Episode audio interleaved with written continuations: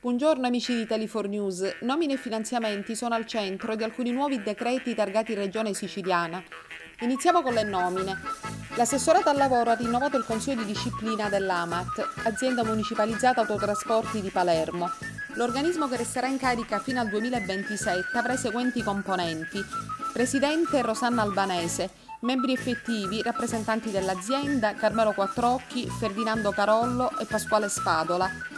Membri effettivi, rappresentanza del personale, Gaetano Bonavia, designato dalla FILT CGL, Salvatore Girgenti, designato dalla FIT CISL e Raimondo Mineo, designato dalla Will Trasporti.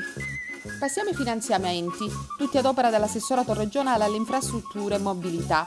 Il primo, di cui non è chiaro l'importo, tra punti e virgole messi non si capisce come, francamente un po' imbarazzante, non si sa se ammonta a 255.000 euro o oltre a 2 milioni di euro. Io come importo leggo euro 255 punto e poi tutto a seguire 69189.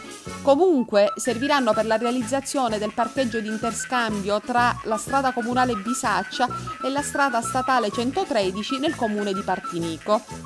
Il secondo vede per contro l'annullamento di impegno provvisorio dal PO FESR Sicilia 2014-2020, obiettivo tematico 4, specifico 4.6, azione 461 dell'agenda urbana di Marsala, Erice, Trapani, Castelvetrano e Mazzara del Vallo, per complessivi parrebbero euro 6.320, ma non credo. In ogni caso l'importo per come è scritto, ve lo leggo appunto per com'è, e 6.320 1,001,00, fate voi, già assunto a maggio 2021. Non si capisce in quanto anche in questo caso l'alternanza punti e virgole sulla somma scritta appare abbastanza insensata, non fa capire quale sarebbe stato l'importo del reale finanziamento, quale sarà.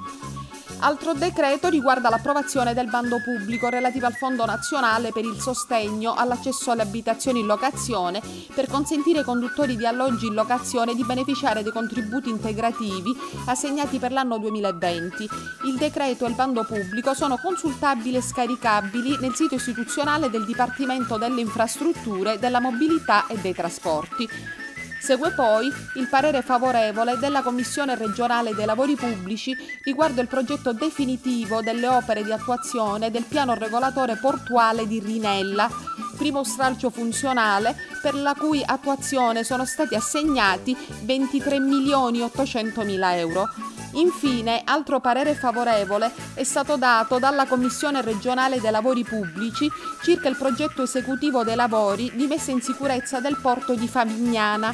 Per la realizzazione dell'opera è stato assegnato un importo complessivo di 26 milioni 350 mila euro.